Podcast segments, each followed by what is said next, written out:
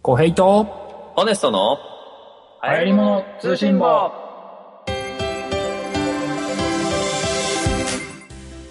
皆さんこんにちは。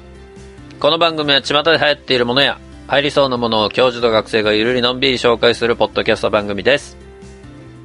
お送りしますのは、教授のホネストと、学生の小平です。はい。ということで、3月の17日、うーん。 438回ということなんですけれども、うーん。 2回前からね、 2回前から。うん。あのー、実はホワイトノイズと呼ばれるあの、さーっていう音はなくなってるはずなんです。あ。は綺麗になりまして。あ。おう。というのも、2回前から、うん。今まで8年間使っていたガレージバンドの設定ファイル、流行り物用に設定してきた編集用のファイルっていうのが、もうあるんだけど、うん。その上積み上積みでね、ちょっとずつ編集を、こう、調整を加えて、いろいろ流行りものが聞きやすいように、変えないように温めてきた設定ファイルっていうのがあるんだけど、秘伝のタレみたいなやつだそうそうそう。一回やめまして。 な。へえ。というのは、音をさ、うん。小さいよって言われて、まあ、はるさんに教えていただいて大きくする方法で大きくしたら、うん。その設定ファイルのままだと、うん。まあ、ホワイトノイズも乗るし、あとは、なんか、音質がね、ちょっとこもってる感じになっちゃったのよ。うん。うん。で、もともと昔のスカイブの環境というか、まあ、僕が二人分の音声を取ってた頃は、それでなんとなくいい感じの音になってたんだけど、うん。最近はもう、僕の音声は僕の音声、小平さんの音声は小平さんの音声で、後で送ってもらってガッチャンコしてるじゃないはい。だからそれをやらなくても、普通に撮った音で十分二人とも綺麗なのに、変に加工しちゃってたっていうところがあって。はあ、なるほど。これ、音質逆に悪くしてんなっていうのを感じ始めまして。うーん。うん。うん。もうこれだったらもう8年間一回捨てて、もう設定ファイル全部一からやり直そう。なるほど。だからそのジングルとかも全部もう一回入れ直して、ほうほうほこう全部構築し直して、ベースを作ったのが前々回ぐらいなんですよ。う。おー。だからホワイトノイズもなし、まあなんとなくそのジングルの音とかまだちょっとバランス悪いかなって感じるところあるかもしれませんけど、おう。まあ、前回ぐらいから多少ね、そこら辺聞きやすくなったと思うんだよな。なるほどね。なんであの、レビューに一番最近書いていただいた、あの、せ、環境ね、収録環境を元に戻してくださいって書いていただいた星3のあの方、うん。戻ってきていただけませんかね。はやつに。変なお願いの仕方、あるもんだ。いや、レビューに書いてくれたからその方には言えるんだけど、もしかしたら、ここ最近の5回、10回ぐらいで、なんか音質がいきなり、音が大きくなりすぎて、聞くのをやめたっていう人が、いたら嫌だなと。まあ、ゼロではないかもしれないけど、しょうがないよね。ね。もうそうか。もう、そこには抗えないか。まあ、あれですよ。象印と一緒ですよ。一緒かな。今まで通りに、皆様に愛されたいと思っていたら、うん。場の軍勢に持ってかれるんですからね。そうだな。墓場の軍勢 に。あれも場の軍勢だったのか。いや、もうだから、うちは、もうちょっと、まあ、おそらく5月にリニューアルかけるので。そうですね。おそらくだったのいやいや、かけるの で、5月にリニューアルします、皆さん。改めて言いそうでますす。よ。ハイレモン通信部は5月からリニューアルをかけ、かけ。えー今まで400何回と続いてたあの回も一旦リセットをしまして、そうだね。そのつもりですね。第2期としてね、第2期。もうなんか、正しいのかな、表記。第2期なのかな。 8年以上やっといて、今更第2期。 1期長すぎやろっていう問題あるんですけど、光の5じゃねえんだよ、おめえ、みたいな。そうすると第2期の方が短いみたいな感じになっちゃうけどね、光の方だと。さ再編長かったやん、みたいな。北斗肺炎すぐ終わるじゃん、みたいな。それ俺読んだからわかるけど、そうなんです、そうなんです。だから5月から、まあ、新年号になる時からちょっと、我々も新規一点ということで、第1からね、うん。スタートしようと思ってますんで。うん。それに向けて今ちょっといろいろ調整してるんだと思ってください。そうですよ。まだお願いしてないけど、ハルさんになんか作ってって勇気満々ですからね。すまんな、はるさそうでん。すこのよ。番組聞いたら一歩くれ。あれですよ、ハルさんは未だにこう、きっと、エンディングはホネスさんの日常、非日常にしましょうよって。もういいよ、もう必死にこう、やだよ、やだよって言ってる最中なんですからね。それ、待って。歌ってる俺がいないところでその話するのやめて。やだよって。やだよって、毎週いじんなきゃいけないだろいや、そ、そ もそも、ごめんね。それは僕からもやめ て。あれは、ちょっと暗い曲だから。うん。あの、流行りも通信もね、ちょっと合わない。 ね、あの、なんかコンピアブルアルバムに入れていただけるそうなので、まあ、そうだよそっちに聴いていただければと思う。気軽に聞けたらまた違うだろうって。いやいや、まあまあ、でも、うん。これからいろいろ変わってきますよ。もう5月からは、流行りも通信簿は、だいたい45分というのを軸にやっていきますし、そうだね。あと、流行りもん通信簿のあの、ロゴ長年使ってきたあのロゴも、うん。ちょっと今、考えてるところなんうんタイガーみたいなんでしょで。うんタイガーみたいにしちゃうとまたちょっと可愛くなりすぎちゃってる感あるけ ど。でももう、流行りもん通信簿って書くのやめようと思ってる。え、そこは書いた方がいいんじゃない あ、えいいかなわかんないけど。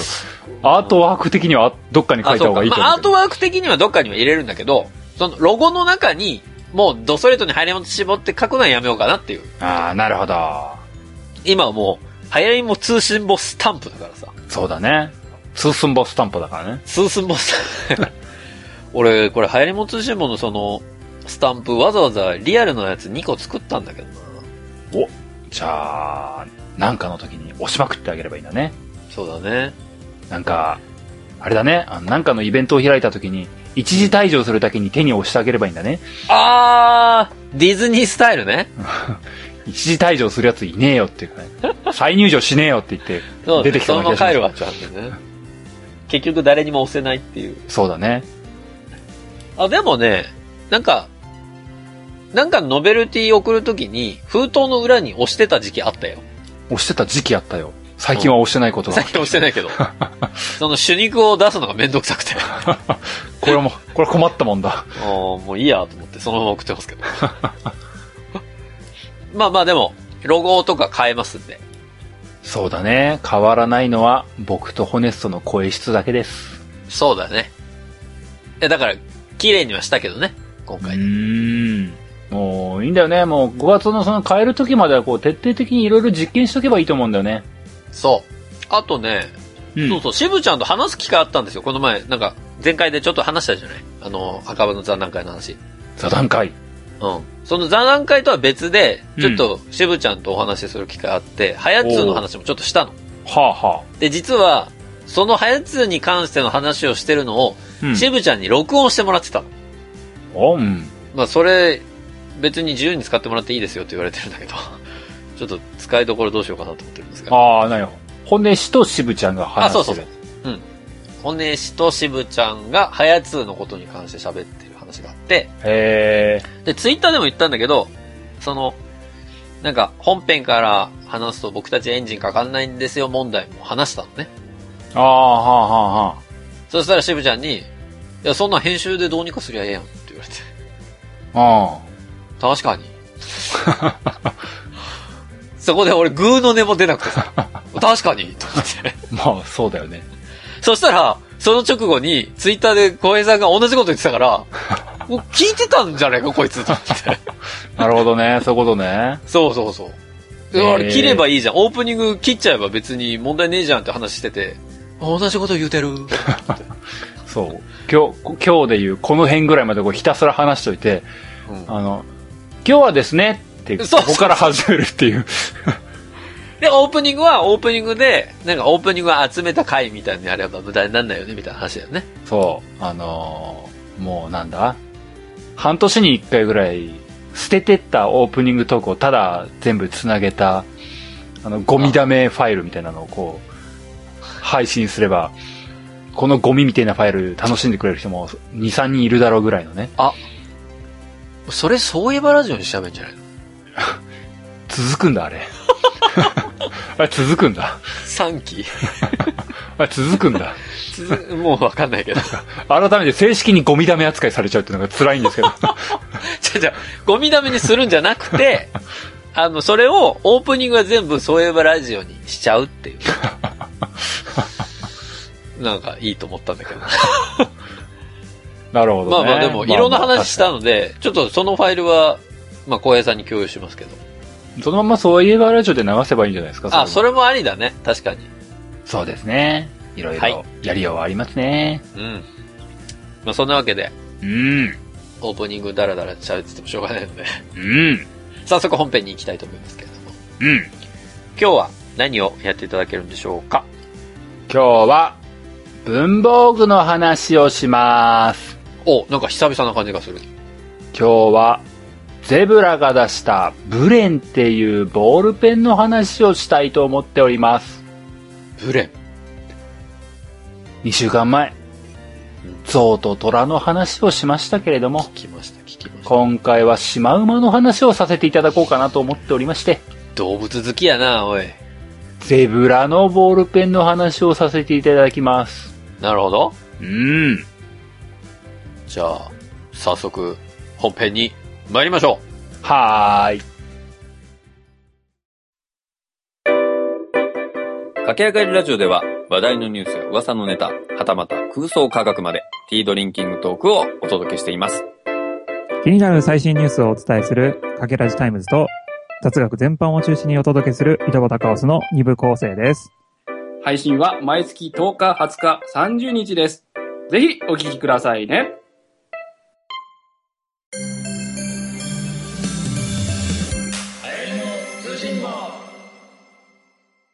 今日はゼブラの、ゼブラさんが、昨年末かな昨年末、12月に発売していた、うん。ブレンというボールペン。ブレン。これの話をしようかと思います。 なんか、商品名聞いただけでも、なんとなく、どんな商品なのかっていうのが、想像できそうでできないんですけど。できそうでできないか。ブレそう、ブレン。ン。うん。まあ、なんとなくわかるかなとは思うんですけども、ブレない。どういう、そうそうそう、そういうことです。ブレないんです。おうブレないのが最大の特徴。でもブレない、ボールペンでブレないってさ、うん。あんまりボールペンでブレた記憶がないんだけど。いや。えホネスさん、はい。あなたブレブレですよ。やっぱりそういう感じなの か。いや、思ってたのよ。うん。このブレンという話をしますってさっき言われた時に、うん。あ、ブレないのかなブレンだし。うん。ブレないっていうところからブレンって来てるんだろうな。でも、ボールペン書くときに、ブレることってあんまりないよな。もしかして、ブレてないと思ってるだけで、実はブレてたのかまで考えたのよ。うーん。そういうことです。そういうことなのそういうことです。それがわかんないんだわ。多分このね、僕もね、あのーブレンがね、うん。ほんと最近、2月のどっかで、ロフトになんとなく行った時に、おう割と豪勢な感じで、ゼブラのブレン新発売みたいなのがあって、おうおなんだこれって言って、触った瞬間、えうん。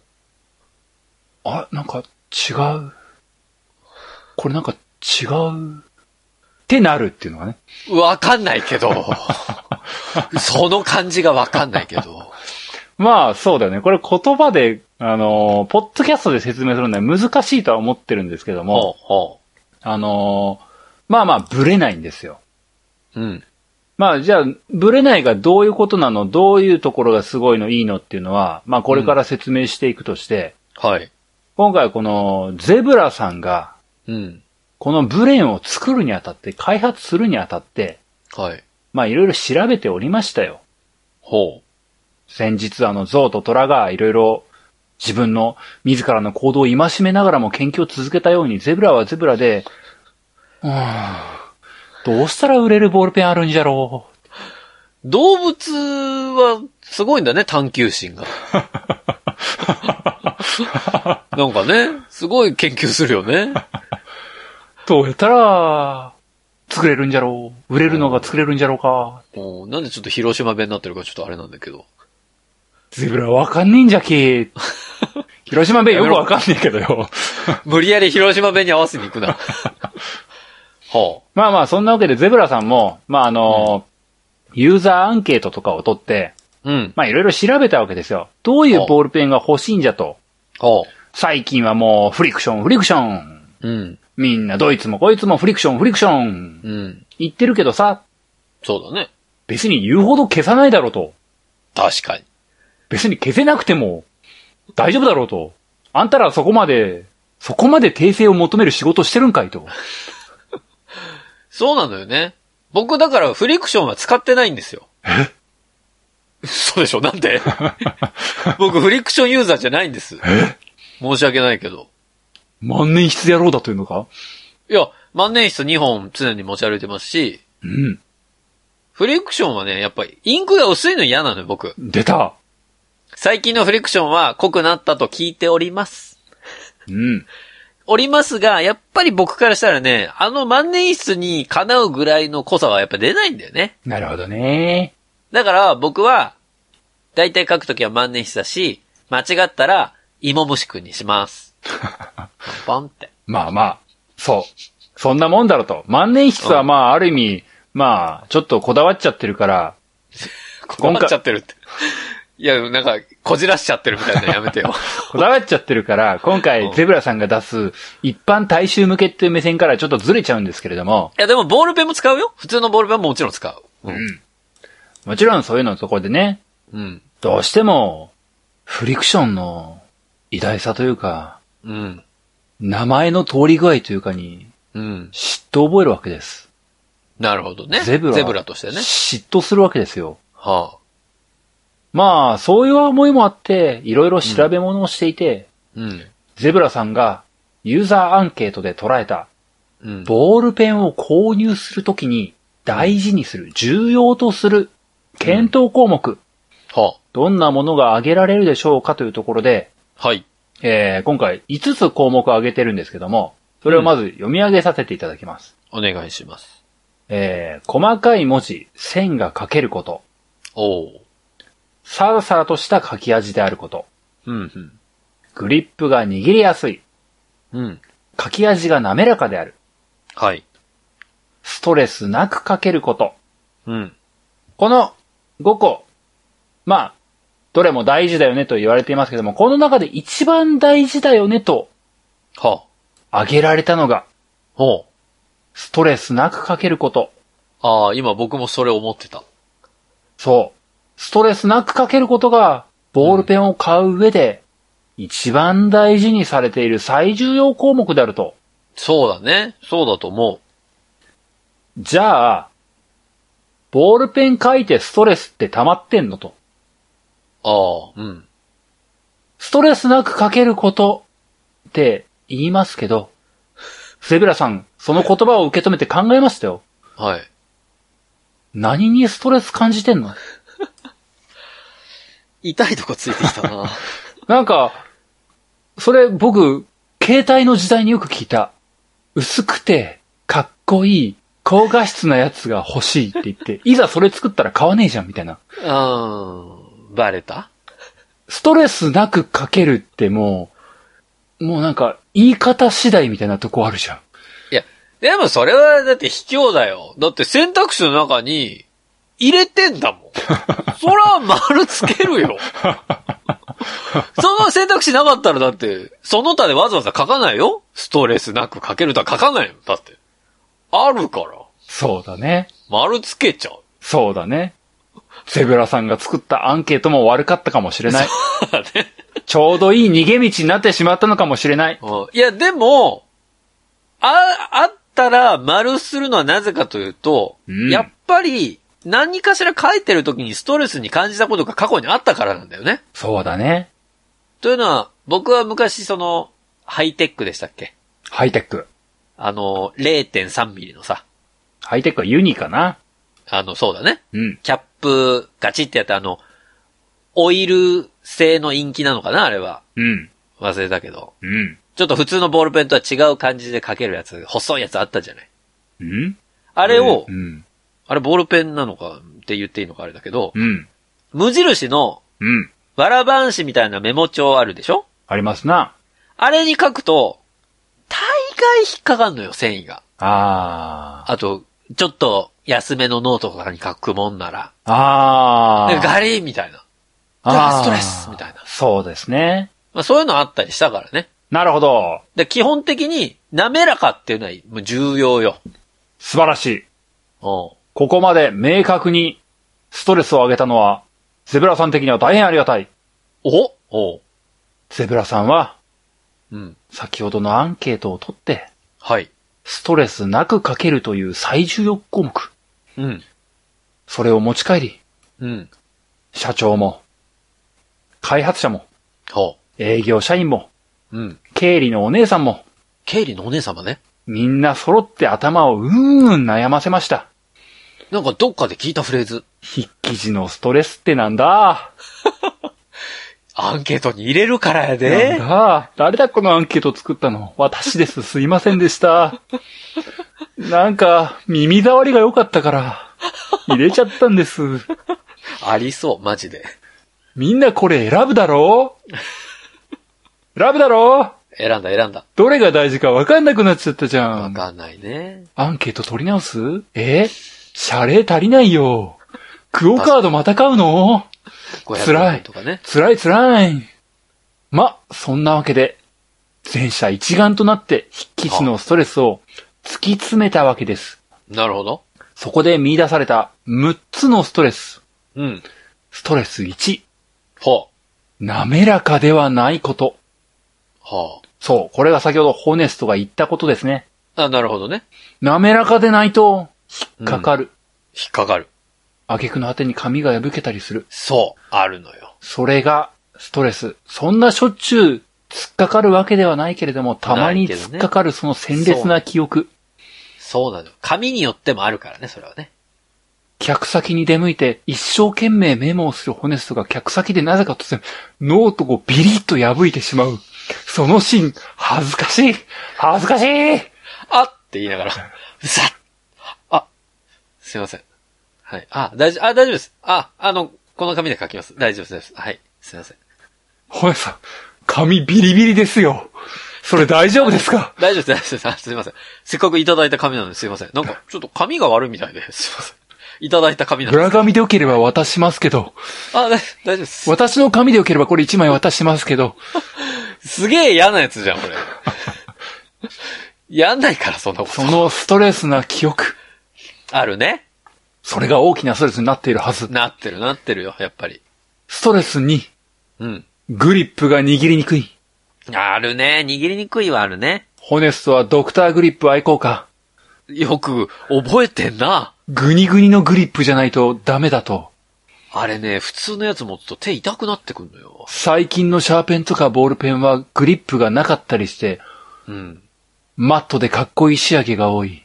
うん。だってそれが、文房具業界でも映える文房具だから。映えるステーショナリーだから。でもステーショナリーでも、ホネストはやっぱりグリップ愛好家。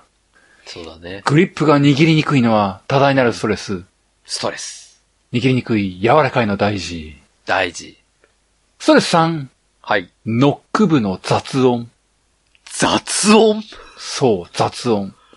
こカれチ、カチってことこれ言うほどピンとこないと思うんですけども、はい。皆さんあのーボールペン、まあ手元に今パッと取れるかわかんないですけども、ボールペンを手に取って、はい。ノックをカチッと一回、さあペンで一回書きましょうかって、握って、手に持って動かしてるその様。はい。なんか、ノック部のところ、左右に片付きませんかあ。いや、それが当たり前だと思ってたけど。そう、当たり前なんです。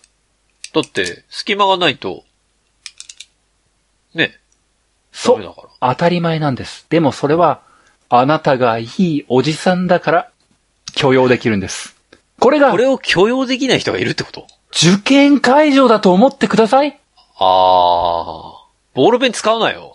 いやいや。資格試験とかありますよ。あ、そうか。まあそうか。普通の受験だけじゃないからね。そうなんです。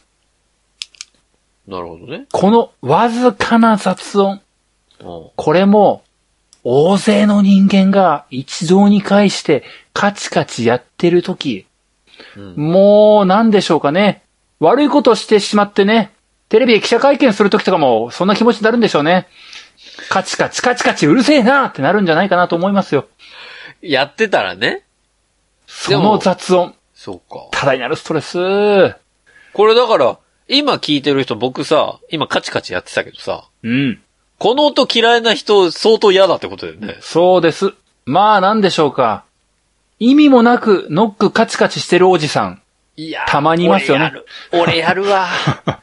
めっちゃやる。ごめんみんな。いますよね。それが気になるって人もまあいるわけそうでか。すいるいる、いるね。そう。そのノック部の雑音。気になる人はいます。カチカチを出さなくすることができるってことま、今回のブレンはできてます。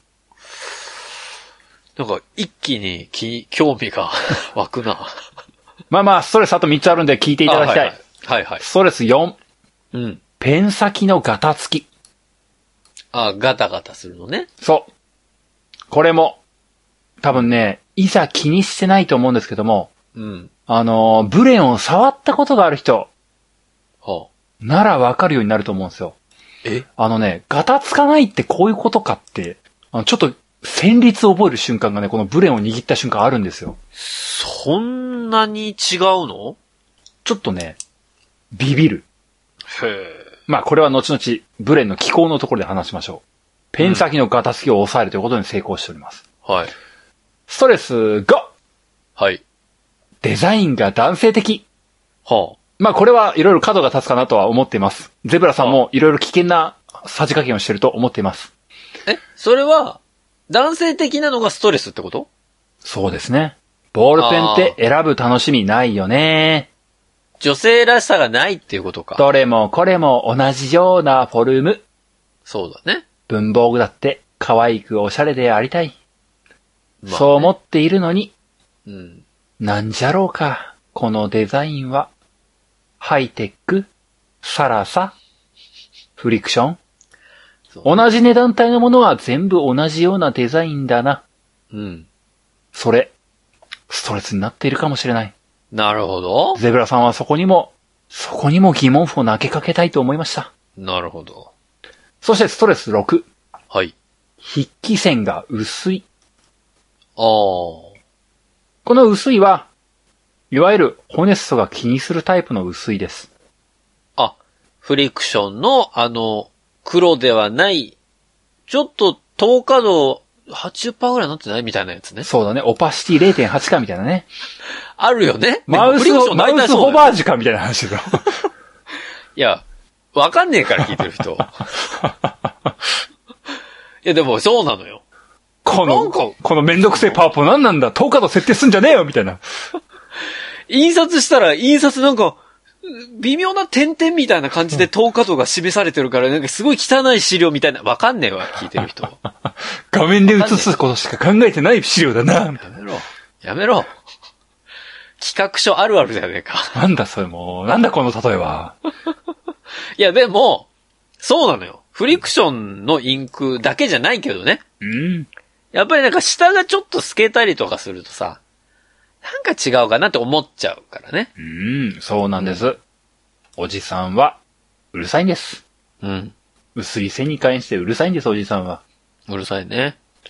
そんなわけで、以上6つのストレス、うん。ゼブラさんが、ストレスなく書けるという、その一言から、うん。ひねり出した7つのストレス、うん細分化した7つのストレス、うん。これを解決すべく、はゼブラが今回独自に作り上げたあ。うん。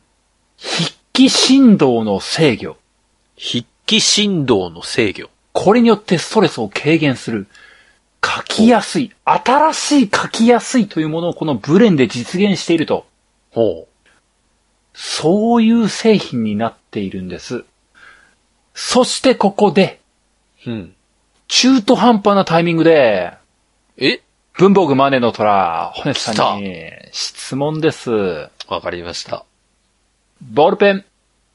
今回、ゼブラさんが新発売とする、はい。このブレン、うん。いくらだったらいいですかいやー、金額かー。うーん。これでも下手なこと言えないんだよな。言えないことは ないけど。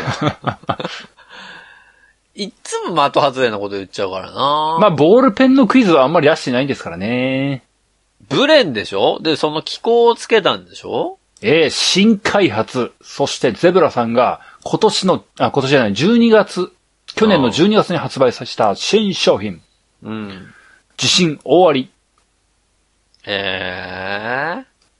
でもなあんま出せないよ。ごめんだけど。うん、今の話を聞いて、確かについてたらいいかなとは思うけど、うん、まだね、課題しか言ってないけど、うん。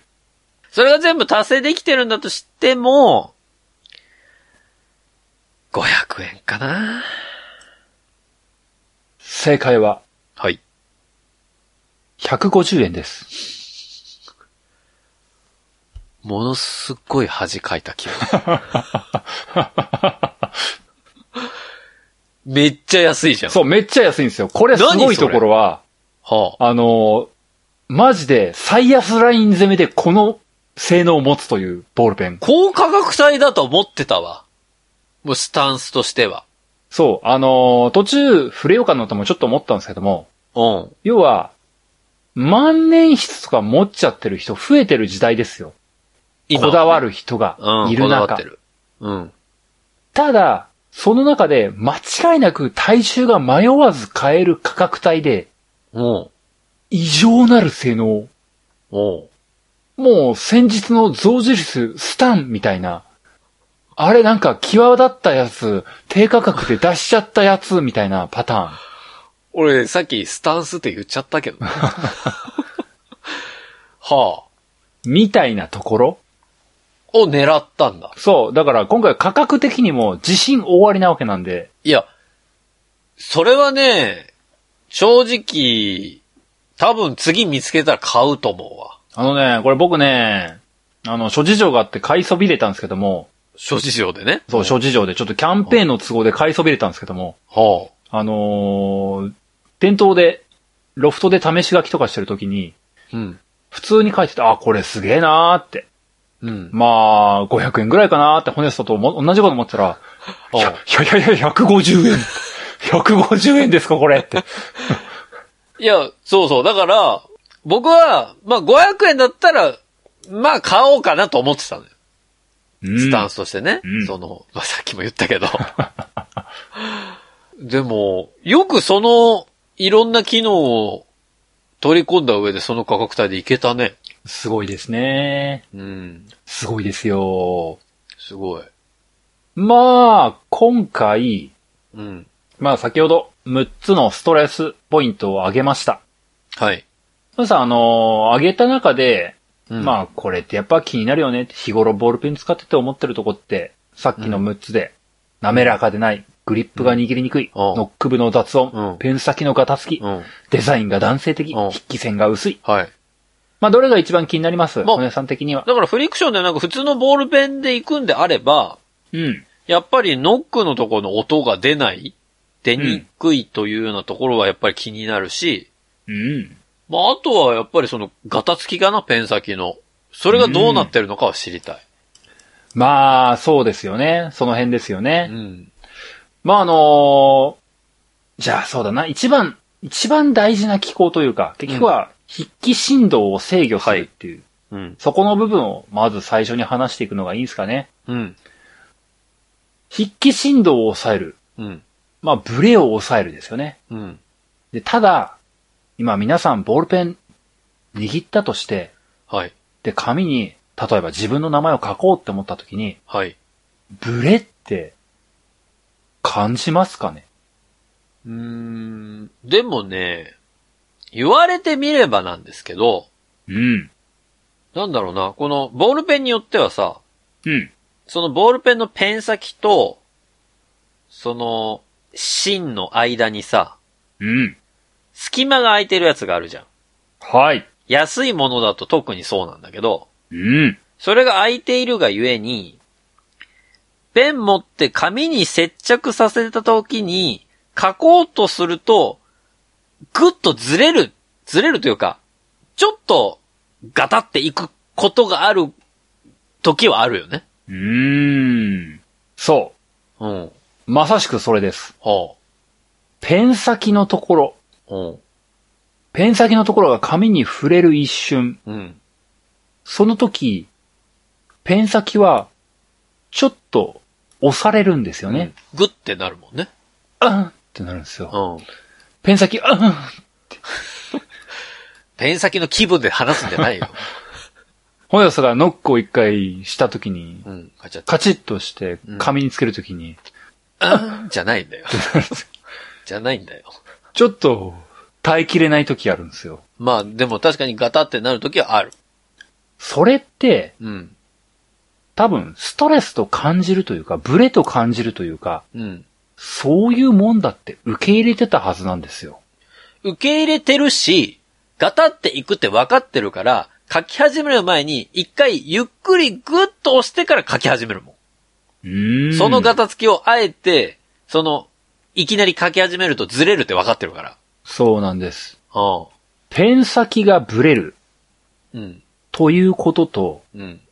もう一つが、インクが引っかかる。引っかかる。そう、この二つの要素が、もちろん物によりますけども、うん。ペンで、ボールペンで紙に何かを書くという時に発生し得る二つの障害となっていて、うんうんうん。紙に文字を書こうとした時に、まずペン先が紙にいぶつかります。はい。そこで一回軸足がぶれますよね。そうだね。そこで、うんってなる。うん。そして、そこから安心したホネストはう、ん線をシャッと引こうとするときに、今度はインクで引っかかって、うんってなって、髪がビリリンってなって、得意先の前で、恥ずかしい思いをする。いや、でも、そうだね。そう。そう、まあだから僕大体ボールペンを書くときは、使う前に、一回絶対どっかで試し書きしてから書くもん。うん。そうじゃないと怖いから。そうなんです。うそういうことがあって、まあもちろんさっき大げさに話しましたけども、ん。うん。そういうことが小さなストレスとして日々行われているはずだよね、と。なるほどね。ゼブラさんは、目を細くして、ここのことじゃないかなー開発者頑張ったね。行き着きました。ほう。虫眼鏡でペン先をギーッと見て、ほうここじゃないかないや、まあまあでもそうだね。ーということで、はい。ペン先のところをうん。ノックしてペン先がニョキッと出たそこから、うん。一切ずれない。はがっちりホールドします。あ。ほ中芯をがっちりする、ホールドすることで、う。うん。は紙に設置したところでペン先はずれません。あ。そして、インク自体も、これは今回新というわけではないですけども、新しく作ったものというわけではないですけども、うんゼブラさんが元々作っていた、エマルジョンインクっていうやつで、うん。元々滑らかなんですよ。はいはいはい。これによって、ペン先が紙についた時も、うん。ペン先が紙にインクを出し始めたその時も、どちらも滑らか。なるほど。そんなわけで、一切のブレがなく書き始めることができるとうん。いうことがまず、一つの機能として組み込まれているんですね。なるほど。そして、はい今度は反対側。ノックするところ。はいはいはい。これ、普通のボールペンは、まあボールペンに限らずシャーペンとかもそうですけども、うん。ノックする機構というものは、うん。ノックする、つまり押す箇所な部分ですから、うん。隙間があって当然なんですけど、まあね。今回隙間をなくしました。それすごいよね。いわゆるボールペンの形自体を見直してるんですよ、今回。ほ要はあの、シシャーペンみたいに上のとこ外せそうなパーツになってないというか、う。ほうほうほうほクリップの部分も含めて、う。うん。ある意味一体成形みたいな形になってるんですよ。厳密には一体成形ではないんだけど、まあずらしてるけども、そのキャップ式みたいな感じではない方式にしてるってことだ。なんか全体が動く感じになってるってことそう。ああの、クリップ部分も含めて大きく、大きなパーツがガショッと下に動く。なるほどね。で、隙間を、まあ、隙間は全くないとは言わないよ。もちうろん。ん、まあまあ、それは動くからね。そう、わずかにはもちろんあるもんですけども、うんうんあの、いわゆる、カチカチ、カチカチ。あのおじさんなんでさっきからノック連打してんだろう、イライラしてんだろうな、みたいな。聞いてああこっちがイライラするよね、みたいな、あの現象が、ごめん。もうない。でもノック式ではあるんでしょそう、ノック式ではあるんですけども、あれね、面白いもんがね、ノックしてもね、もちろんね、あの、耳を澄ませば音は聞こえるよ。あ、でもそれぐらいなんだ。そう。でも、音しない。すごいな。いや、静かボールペンで、なんかそこら辺を解決する策は、もう実は前から出ている、その、ひねり型があるじゃない。ああ、そうだね。ひねり型にすれば確かに音は出ないのよ。うん。ただ、音は出ないんだけど、あの、めんどくさいのよ。うんわざわざひねんなきゃいけないから。そうだね。一回持ち替えてひねって出して、で、しまう時もひねってみたいな感じになるから、まあそれだったら確かにノック式の方がいいんだけど、ノック式はどうしても音が鳴るっていうようなところを一挙に解決したのが今回のブレンっていうことですね。そうなんです。んそれによってとても静かに書き始め、書き終わりまで生きることができると。うん。というのと、まあ、あとは、グリップの部分は、はい。これはデザインの部分とも関わってくるんですけども、うん。最近は、ホネストが何と言おうとも、うん。グリップがない方が売れるんすよ。まあそうだろうね。何と言おうとも、ホネストがどんなにドクターグリップ好きだって言っても、グリップない方が売れるんすよ。俺こんだけドクターグリップ好きって言ってんだから、ドクターグリップの会社からなんか2、3本もらってもいいような気がす るけど。ない方がいいのね、世の中的にはね。そう本当だな。もう、この後先、ドクターグリップのグリップ欲しいとかみんな言わないでよ、もう。ただ、はい。ホネストみたいな人もいるんすよ。うわ、まあ、言いますよ、こはい。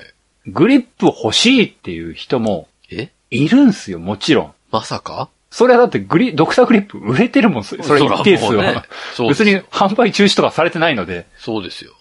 もちろん、グリップがいらない派、いる派、はい分かれてるわけです。そうだね。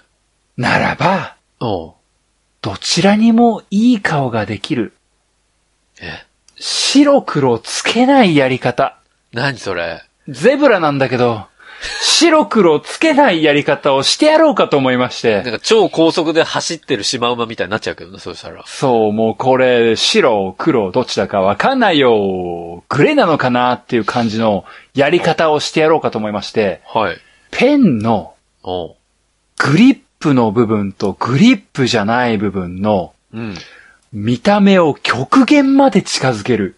え要は、ドクターグリップのやつってもうグリップ感すごいで しょグリップっすここグリップゾーンっていうのがすごいでしょあ、僕グリップですけど、みたいなグリップ感だからね。そう。確かで、によ、そしてよくある、あの、忘れちゃいけないのが、これ150円ゾーンなんですけども、うん。うん。 150円ゾーンのボールペンって大抵の場合、グリップ以外の部分が透明で、そうね。グリップの部分が真っ黒とか、ある。あるある。そう、もう、ここグリップですよーっていう、グリップの主張激しいもんね。そのゾーンの人たちってね。すごい、すごいグリップですよこれグリップついてますから安心して買っていただきますよみたいな。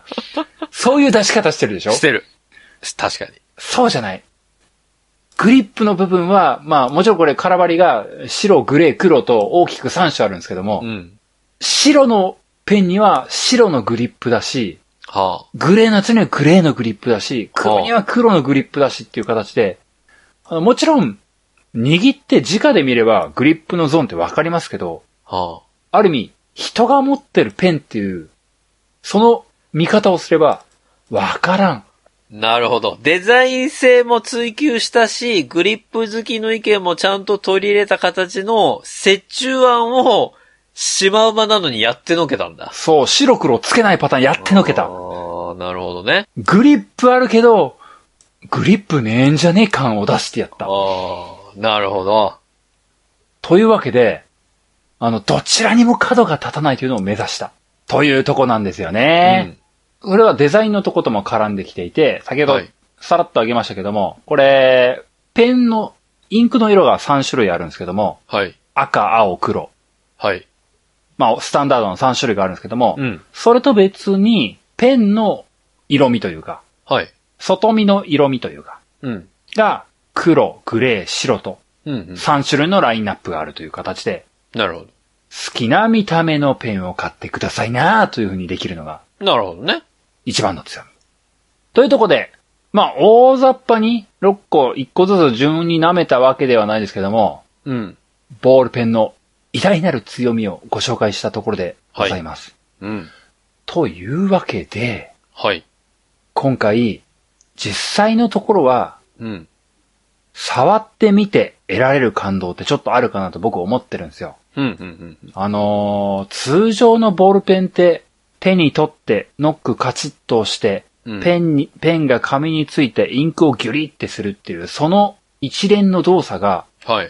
普通のボールペンとうん。ブレンではうん。違う。まあ、それ言ってたもんね、最初に。もう全然違う。なんかね、し静かなの。はなんかね、それはわかんないんだよな。軽い絞った気持ち になるの。お、ああ、なるほどねお。軽石ね。そう。なんかあの、静かなの。おん。軽石持つときってなんか石だと思って持ってんのに持ってない感覚になるから頭がちょっとパニックになるんだよね。おーおーってなるおー、軽石か。みたいなね。滑らかですね。これなら、かかとの皮脂取れそうですわ、みたい な。うん本来の軽石の使い方。みたいなところがあるのでね。これね、あのーまあ、多分今の時期だったらまだ特設の、あの、ブースとかあってもおかしくないかなと思ってるのほで、ロフトとか、東急ハンズとうんうか、ん文房具店とか行ったら、ブレンって、ゼブラのブレンって置いてるんでね。うん。ぜひ、握ってカチッとしてみてもらいたいというので。は今回は、ゼブラが発売した、ブレンというボールペンのお話でした。あ。はい。ありがとうございました。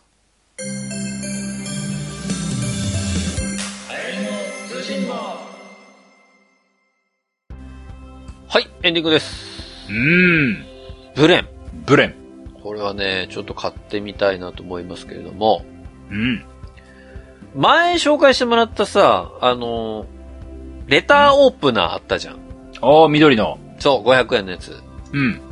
あれね、結構探してんだけど、え全然出会わないのよ。本当におうあんなに普通のものなのに。なんでなんだろう。僕もう結構ぐるぐるしてんのよ。うちの近くの文房具店とかいろいろ行って、結構そこそこ大きめの文房具店とかに行ってんのに、はあはあ。ないんだよね。